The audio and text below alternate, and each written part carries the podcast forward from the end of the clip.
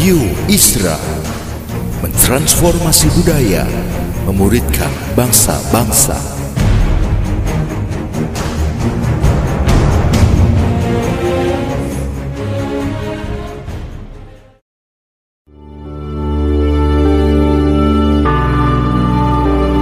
Apostolic Prophetic Messages mengungkapkan pesan dan arahan dari hati Tuhan bagi gerejanya demi menuntaskan mandat kerajaan Allah di Indonesia dan bangsa-bangsa.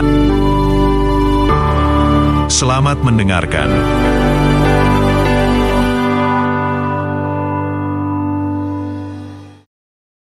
Shalom saudara-saudara, apa kabar?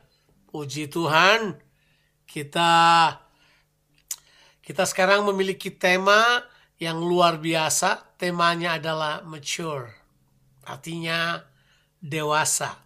Ya, uh, mature ini adalah sebuah tema yang penting buat kita sekalian. Sudah mungkin berkata, aduh Pak, temanya ini nggak tepat waktunya Pak di tengah-tengah pandemi ini. Justru tema ini paling tepat di tengah-tengah pandemi ini, di tengah-tengah kesulitan, di tengah-tengah masalah yang banyak ini. Justru tema ini harusnya menjadi sentral, menjadi pusat perhatian kita untuk melihat bagaimana Tuhan menyatakan dirinya bagi kita sekalian. Nah untuk itu saudara-saudara sekalian, kita akan membahas tema ini, nah tentu sepanjang bulan ini kita akan membahas segala sesuatu yang berurusan dengan mature ini atau dewasa ini. Nah tentu kita memahami di Alkitab, kalau saudara baca Alkitab, saudara akan menemukan kata pertumbuhan ini banyak sekali muncul di Alkitab. Ya.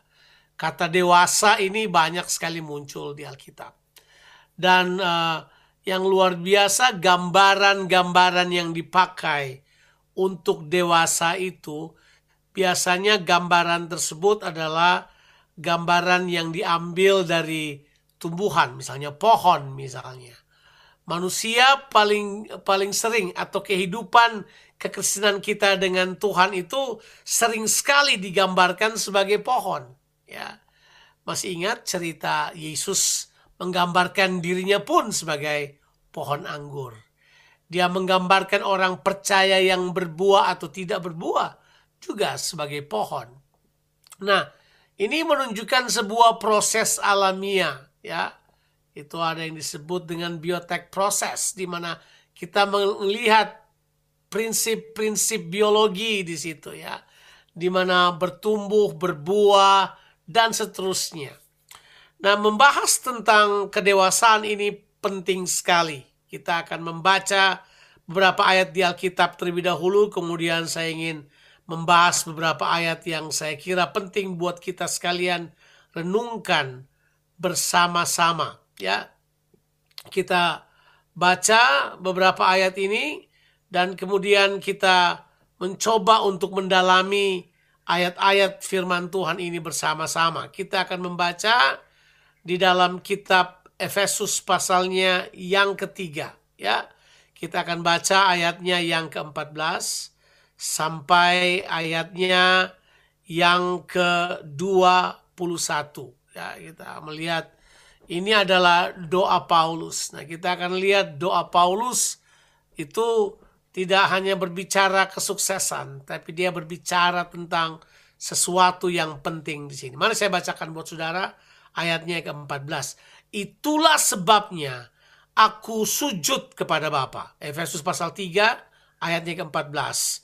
Yang daripadanya semua turunan yang di dalam sorga dan di atas bumi menerima namanya. Aku berdoa supaya ia menurut kekayaan kemuliaannya menguatkan dan meneguhkan kamu oleh rohnya di dalam batinmu. Sehingga oleh imanmu, Kristus diam di dalam hatimu dan berakar serta berdasar di dalam kasih. Aku berdoa supaya kamu bersama-sama dengan segala orang kudus dapat memahami betapa lebarnya dan panjangnya dan tingginya dan dalamnya kasih Kristus dan dapat mengenal kasih itu sekalipun ia melampaui segala pengetahuan Aku berdoa supaya kamu dipenuhi dalam seluruh kepenuhan Allah. Bagi dialah yang dapat melakukan jauh lebih banyak daripada yang kita doakan atau pikirkan seperti yang ternyata dari kuasa yang bekerja di dalam kita. Bagi dialah kemuliaan di dalam jemaat dan di dalam Kristus Yesus turun-temurun sampai selama-lamanya.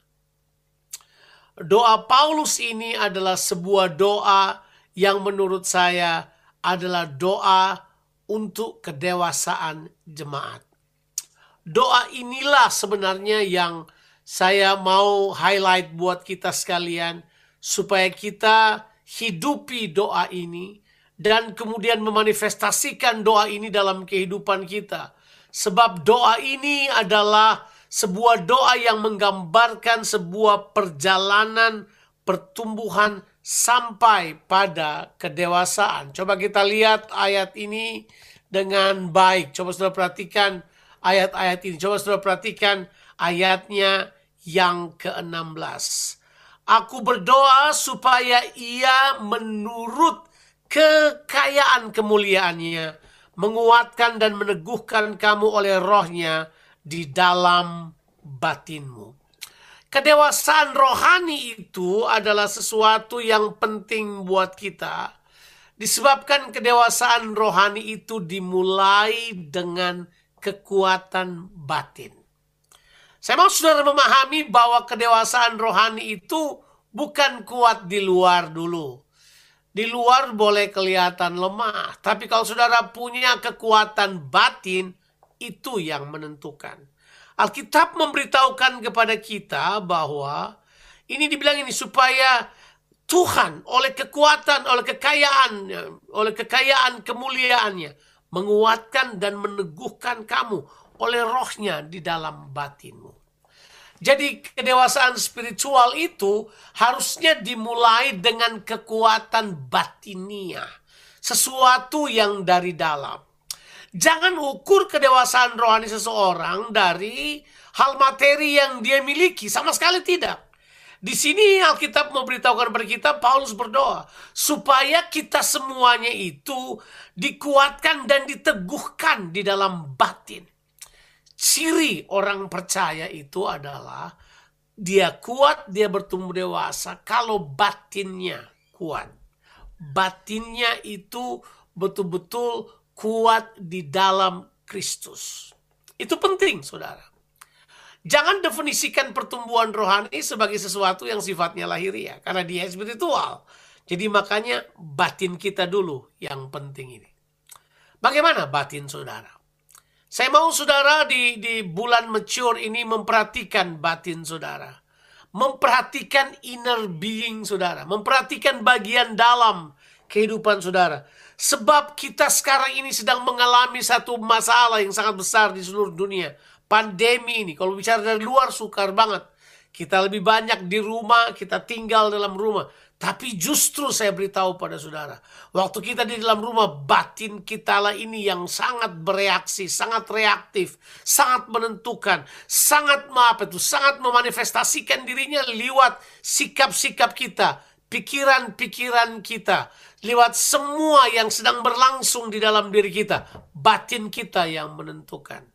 Di masa-masa tekanan, di masa-masa distress ini, kita perlu mengetahui bahwa kita ini adalah orang-orang yang memiliki kekuatan dari dalam saudara. Saudara, kalau mau tahu orang dewasa, lihat keadaan batinnya. Di tengah-tengah nggak ada yang lihat. Di tengah-tengah nggak ada yang tahu dia hidup benar di dalam batin. Dia bersyukur dari dalam. Dalamnya ini yang penting. Saudara, kedewasaan rohani mulai dari dalam.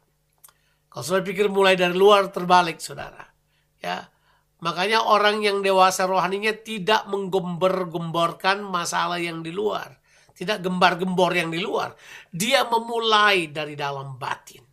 Saudara bagaimana? Kita melihat di Alkitab Daud berkata, Tuhan engkau itu berkenan kepada kebenaran di dalam batin. Itu Mazmur katakan dalam Mazmur 51, Tuhan berkenan pada kebenaran di dalam batin. Tuhan gak cari yang lain, dia mau batin lebih dahulu benar. Ya, nah kebenaran dalam batin ini yang kita perlu sekali kembangkan, yang kita perlu sekali kuatkan, yang perlu kita sekali beri makan manusia rohani kita. Sebab nanti waktu saudara bertumbuh di dalam Tuhan, seiring waktu berjalan. Nah, sekalipun kita tahu bahwa usia tidak mempengaruhi kedewasaan. Ada orang yang usianya tambah bertambah tetapi kerohaniannya tetap kerdil. Dia kelihatannya pakai kumis pimpin perusahaan tapi dia tetap kanak-kanak secara rohani. Dia mungkin kelihatannya kelihatan keren lulusan sekolah teologi berkhotbah tapi bisa saja dia kanak-kanak secara rohani. Sebab spiritual itu di dalam. Dari batinnya. Nah nanti akan kelihatan kalau tekanan-tekanan datang. Itu dia nanti kita akan bahas uh, setelah ini. Tapi ini yang pertama. Kedewasaan rohani dimulai dari batin. Nah kekuatan dari batin ini ditulis di ayatnya yang ke-17. Itu adalah bahwa kita harus punya akar yang kuat. Sekali lagi, kekuatan batin saudara bergantung akarmu. Ini kan seperti pohon juga ya. Akar, akar kehidupan kita bagaimana? Akar kita tetap berdasar dalam kasih belum?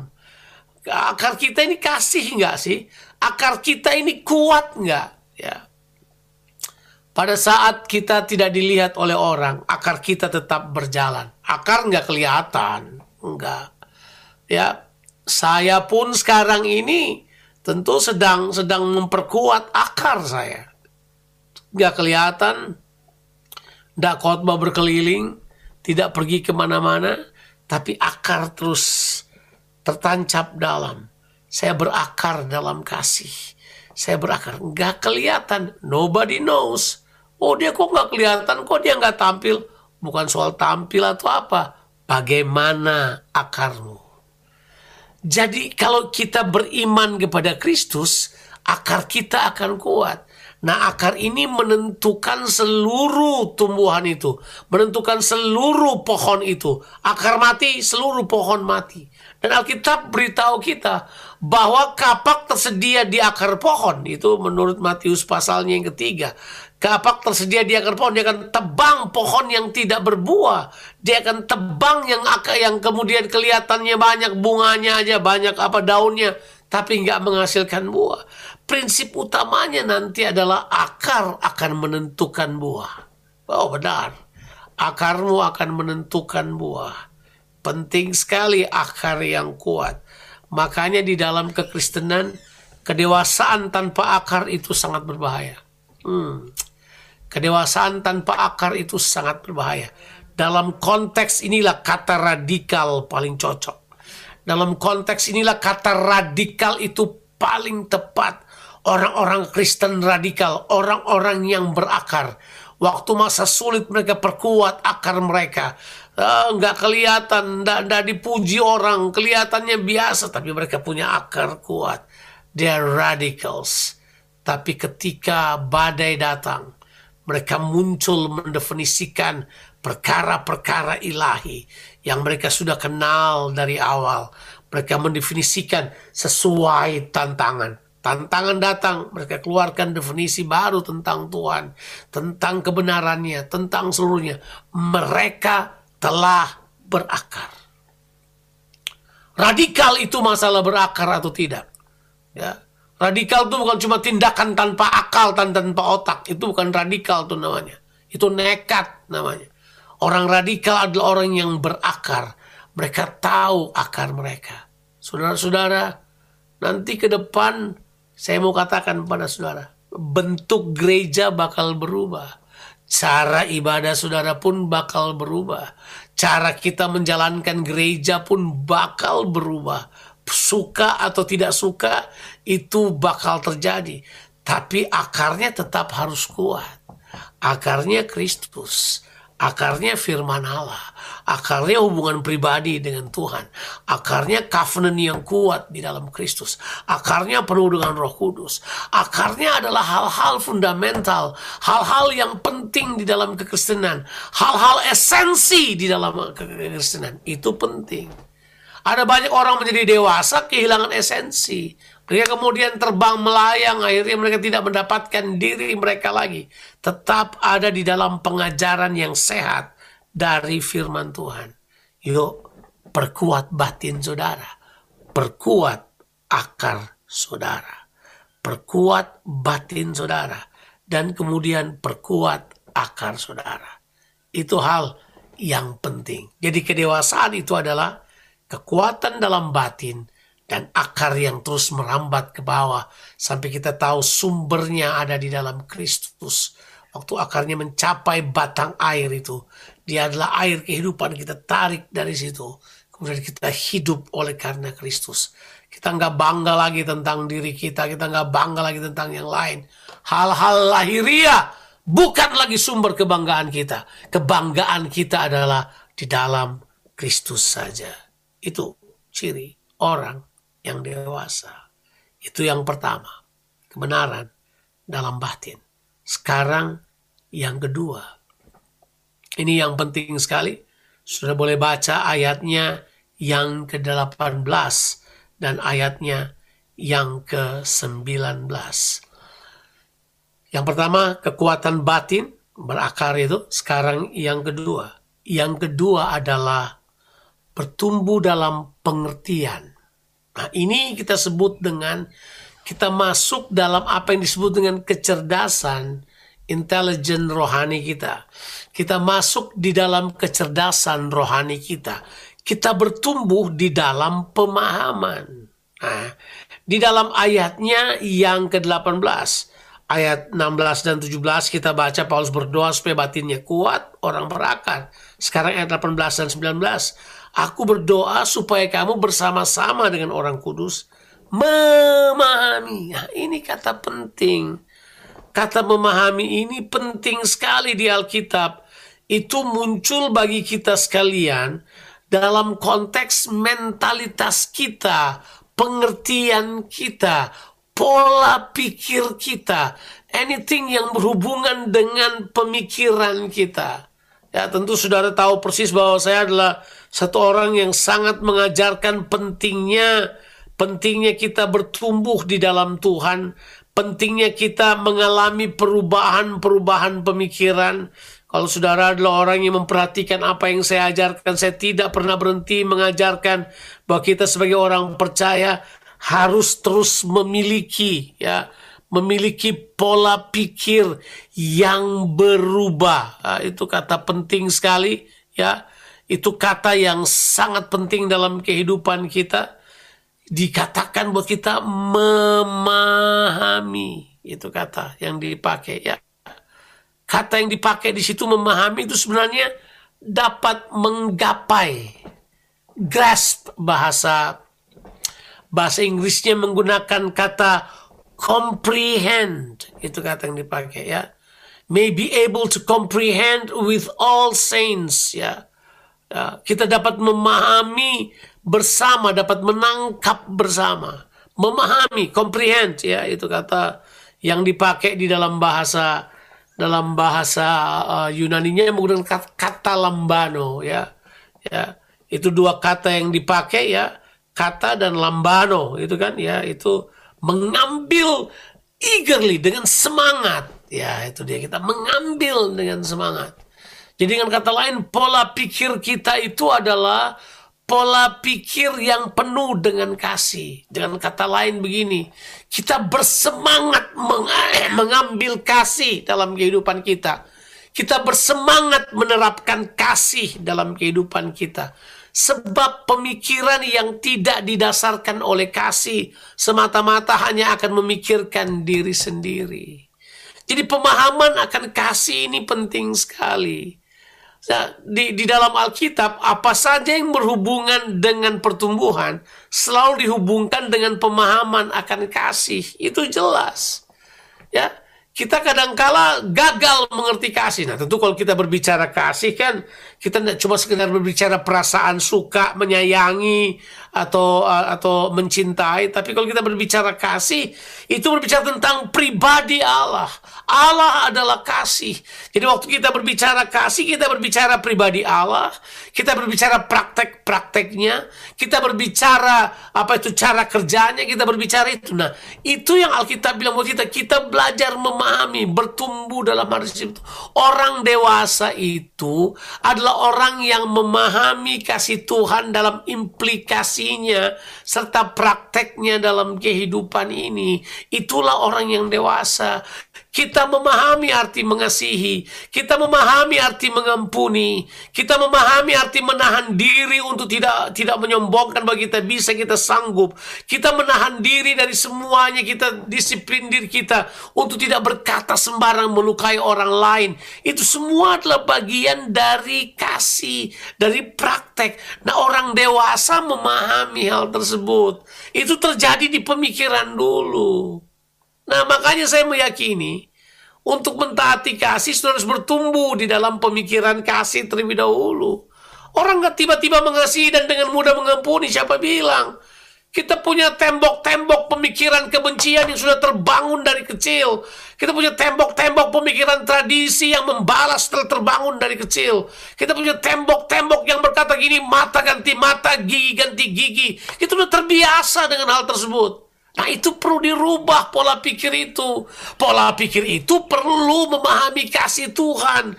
Yang memang Alkitab bilang. Pengetahuan psikologi manusia, kemampuan manusia, antropologi, sosiologi tidak bisa sampai ke situ. Karena kalau mengerti kasih Tuhan itu ada ada batasnya manusia. Cuma ranah ilahi yang bisa membuat kita memahami kasih Allah yang seperti ini. Berarti kalau kita pelajari dari apa yang Paulus katakan, itu butuh penyerahan untuk masuk ke situ. Itu butuh untuk mati bagi diri sendiri untuk bisa masuk ke arah tersebut.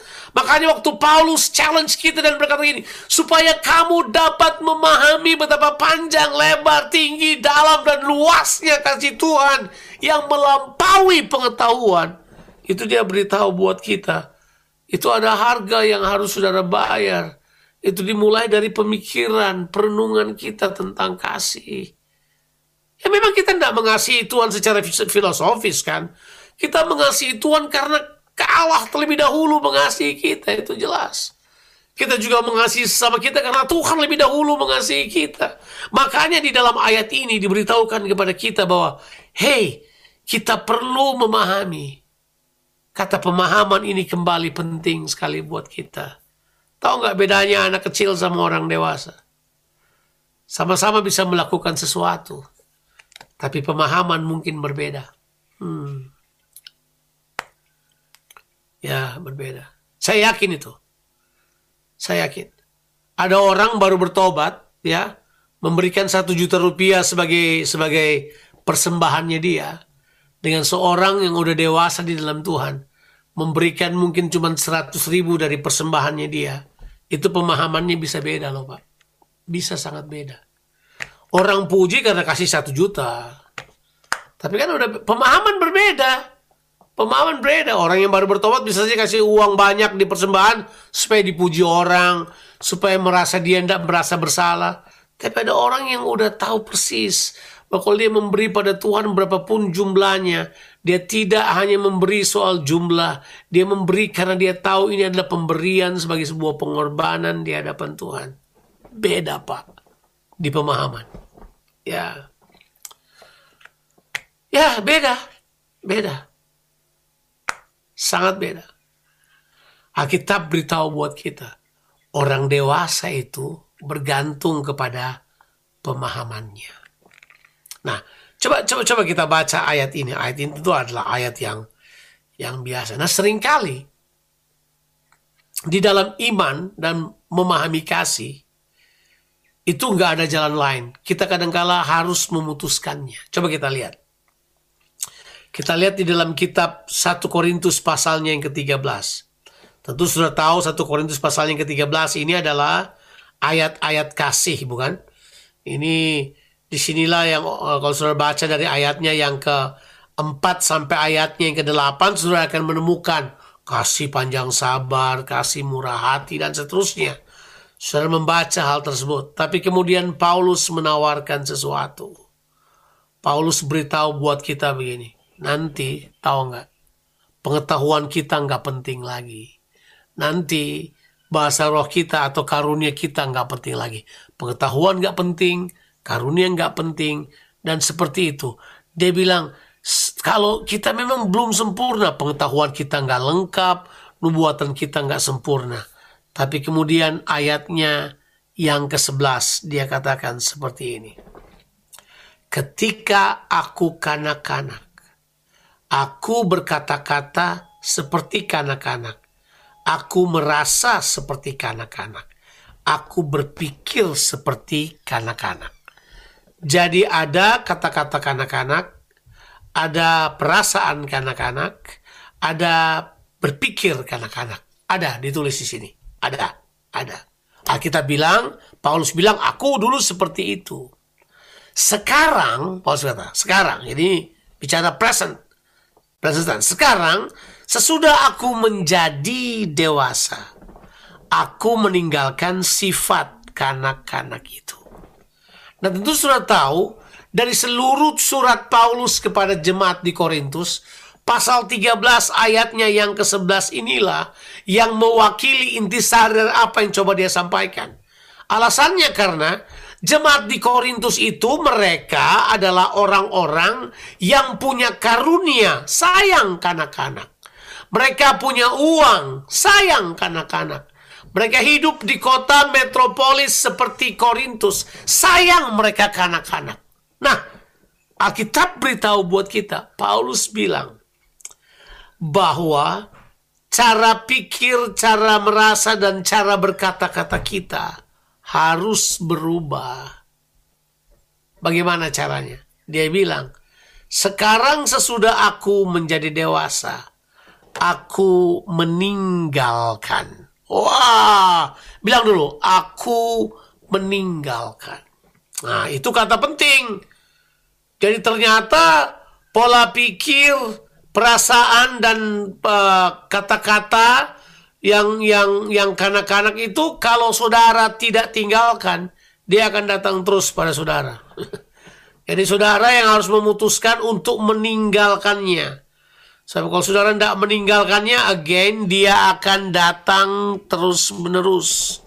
Kata yang dipakai di situ dalam bahasa Yunani meninggalkan itu adalah Kata yang kita udah pernah sering katakan, katargeo kata yang dipakai. Ya, katargeo itu punya pengertian yang pertama. Pertama adalah meniadakan, itu dia. Ya, abolish atau destroy atau dibuang itu kata yang dipakai. Ya, to not, put away, put to not seperti nggak ada artinya, membuatnya tidak berarti, meninggalkannya Terjemahan yang lain bilang make void. Menjadikannya kosong. Menjadikannya nggak ada arti sama sekali. Jadi saudara harus memutuskan bahwa kekanak-kanakan saudara tidak berarti lagi. Dia tidak perlu memberi arti lagi dalam kehidupanmu. Itu yang disebut dengan meninggalkan. Kita meninggalkan katargeo, kita meninggalkan hal tersebut. Kita tidak mau tinggal lagi di situ. Kita maunya menuju kepada pola pikir yang Tuhan inginkan. Pola pikir yang Tuhan inginkan ini yang sangat penting buat kita. Saudara, berubahlah dalam pola pikirmu. Ya, renungkan firman Tuhan, kemudian praktekkan, renungkan firman Tuhan, praktekkan. Selalu awasi tiga kata tadi itu. Pikiran, perasaan, perkataan. Oke? Okay? Ya perkataan, perasaan, dan cara pikir. Itu perlu kita pikir. Kata kuncinya kan ada di pikiran. Pikiran, perasaan, dan cara pikir. Ya, ya kadang kalau orang, ya, ini saya sudah belajar. Ya, pikiran dan perasaan, perasaan biasanya ikuti cara berpikir yang baik. Ya, perasaan kita mengikuti keputusan pikiran kita. Itu betul. Ya, tapi yang mengikat semuanya terbanyak adalah perkataan kita Makanya jaga perkataan kita, jaga kata-katamu, hati-hati perkataanmu. Sebab kamu sudah melepaskannya, tidak bisa ditarik lagi. Ada banyak orang di sana yang yang mengatakan apa aja, mereka sombong, tidak bisa balik lagi, dan mereka telan makan mereka. Sebab Alkitab bilang, hidup dan mati dikuasai lidah. Siapa suka menggemakannya akan memakan akibatnya. Kita sudah membahas di beberapa pelajaran sebelumnya soal perkataan kita mengikat, perkataan kita yang membangun apa itu tembok dalam kehidupan kita. Perkataan kita lah yang kemudian menjadikan kita orang seperti yang kita inginkan. Ya, penting sekali. Itu adalah hal yang penting. Bagaimana pikiran saudara? Pemahaman saudara akan kasih. Kasih yang menguasai pola pikirmu. Itulah yang kemudian akan membuat saudara bertumbuh menjadi dewasa. Nanti saudara akan lihat, orang dewasa udah nggak jalan pakai perasaan lagi. Dan nggak ada politik-politiknya. Nggak bikin apa-apa mereka mau kuasai orang lain pakai cara politik, mau jalankan ini dan jalankan itu. Kita harus bertindak dengan kasih. Ya, kita harus bertindak dengan kasih. Sekarang yang ketiga, bagian yang terakhir yang ingin saya sampaikan pada saudara dari kitab Efesus pasalnya yang ketiga tadi dikatakan di ayatnya yang ke-20 dan 21. Dua ayat ini penting sekali, oke? Okay? Di ayatnya yang ke-16 dan 17 kita belajar bahwa kedewasaan itu adalah dimulai dengan kebenaran dalam batin, yaitu akar ke arah Kristus yang kuat, bertumbuh ke arah Kristus yang kuat. Kita seperti itu. Yang kedua, kedewasaan itu adalah pola pikir yang memahami kasih Tuhan, pola pikir kita yang mempengaruhi perasaan kita, cara pikir kita, dan juga perkataan kita. Kita harus tinggalkan kekanak-kanakan, kita harus hidup sebagai orang yang dewasa. Sekarang yang ketiga, ya. Yang ketiga ini akan menunjukkan kepada saudara tentang apa yang sangat penting dalam kehidupan orang percaya. Ayat 20 bilang seperti ini. Ya. Bagi dialah yang dapat melakukan jauh lebih banyak daripada yang kita doakan atau pikirkan seperti yang ternyata dari kuasa yang bekerja di dalam kita. Bagi dialah kemuliaan di dalam jemaat dan dalam Yesus Kristus turun temurun sampai selama lamanya. Jadi di sini Paulus memberitahukan buat kita Orang yang dewasa adalah orang yang memanifestasikan kuasa dari dalam dalam apa yang mereka kerjakan. Jadi mereka memanifestasikan kuasa yang dari dalam mereka dalam apa yang mereka kerjakan. Ah, jadi berarti yang pertama tadi kebenaran batin, yang kedua adalah pola pikir, yang kemudian memahami kasih Tuhan, yang ketiga adalah bekerja dengan kuasa yang ada di dalam mereka. Kalau kata yang saya pilih adalah mereka memanifestasikan kemuliaan Allah lewat apa yang mereka kerjakan melalui doa. Ditulis oleh Alkitab. Doa dan pola pikir mereka. Nah, sering sekali orang pandang enteng ayat 20. Ya, padahal ayat 20 ini yang paling penting. Sering sekali kita pikir ayat 20 itu gini, kalau kita berdoa, ya kemudian Tuhan akan berikan jauh lebih yang kita pikirkan. Ya kalau kita minta satu juta Tuhan kasih dua juta kira-kira gitulah. Ya kalau kita minta serumah Tuhan kasih rumah dengan mobil. Kita suka pikirnya begitu. Padahal Tuhan tidak maksud itu. Yang Tuhan maksudkan adalah waktu kita berdoa dengan pola pikir yang tepat di bagian yang kedua tadi. Dengan pola pikir yang dewasa di situlah kita memanifestasikan kuasa Allah. Bilang dulu memanifestasikan. Jadi kuasa Allah itu terwujud dalam perbuatan kita terwujud dalam tindakan kita, terwujud dalam pekerjaan-pekerjaan kita, sehingga pekerjaan-pekerjaan kita berkualitas, cara hidup kita berkualitas, perkataan-perkataan kita berkualitas. Kita adalah orang-orang yang hidup dengan kualitas, karena itu arti kemuliaan, kualitas Allah Kita bukan cuma punya kualitas yang baik, kita punya kualitas ilahi dalam diri kita. Itu yang termanifestasikan. Ya, orang dewasa akan menunjukkan kualitas itu. Mungkin berkata, Pak terlalu tinggi standarnya. Ya, kita mau coba turunkan sih standarnya. Tapi tidak bisa kan. Kalau kita turunkan standarnya, kerajaan Allah tidak akan bersinar terang. Kerajaan Allah harus berdiri dengan standar ilahi. Kerajaan Allah dan gaya hidupnya harus standarnya kemuliaan Allah. Harus standarnya adalah kualitas ilahi dalam kehidupan ini. Saudara, jadilah orang dewasa. Saya kemudian sadar, kalau saya berdoa, sesuatu di dalam saya bekerja. Makanya orang suka berpikir gini, habis saya berdoa bikin apa ya? Tunggukah?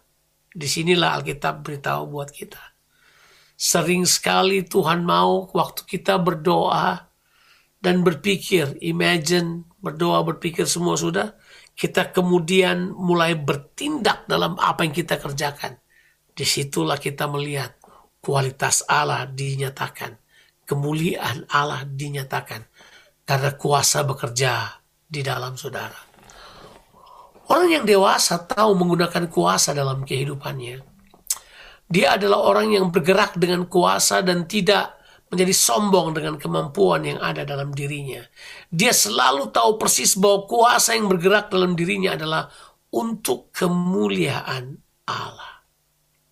Saudara, apa yang sedang menghalangi kita untuk menikmati kuasa Allah dan kemuliaan Allah dinyatakan dalam kehidupan ini? Sering sekali terbanyak adalah karena kita nggak dewasa. Kita kekanak-kanakan. Alkitab beritahu buat kita. Bayangkan kalau semua orang percaya punya ini. Sebab kemuliaan ini ada di dalam jemaat. Ada di dalam kita. Ada di dalam Yesus Kristus. Dan ini Alkitab bilang turun-temurun. Ini ada pada segala di uh, gereja Tuhan di sepanjang abad. Selalu ini ada. Tidak pernah tidak ada. Kitanya aja yang nggak dewasa untuk mengoperasikannya. Kitanya aja yang tidak dewasa, makanya kita dikalahkan.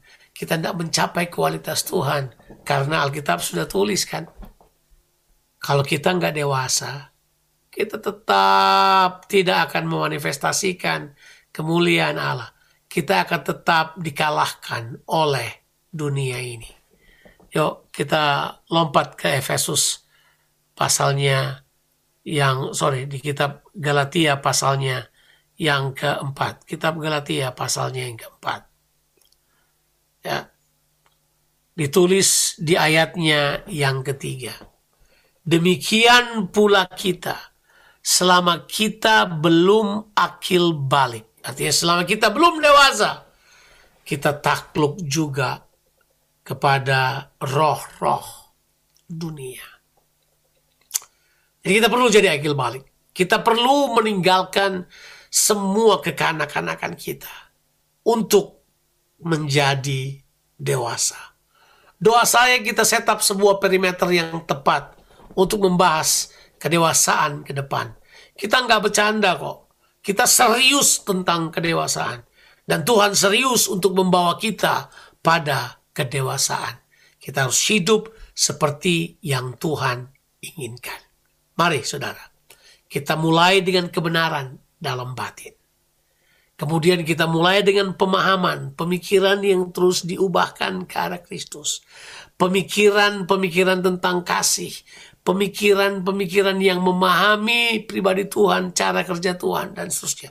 Kemudian yang ketiga, kita memanifestasikan kuasa Tuhan yang ada di dalam kita lewat doa dan pekerjaan kita kita menyatakannya, kuasa yang bekerja dalam kita, itu kemudian termanifestasi di dalam kehidupan kita. Itulah ciri-ciri kedewasaan yang Tuhan inginkan.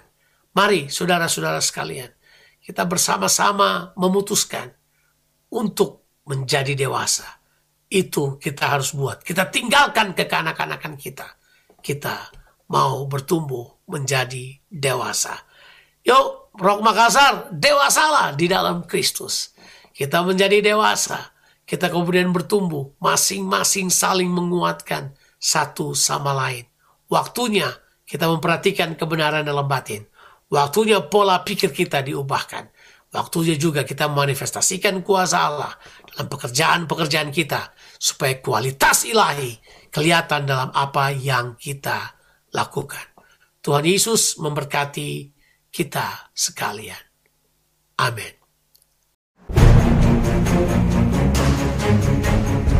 Radio Isra mentransformasi budaya, memuridkan bangsa-bangsa. Thank you.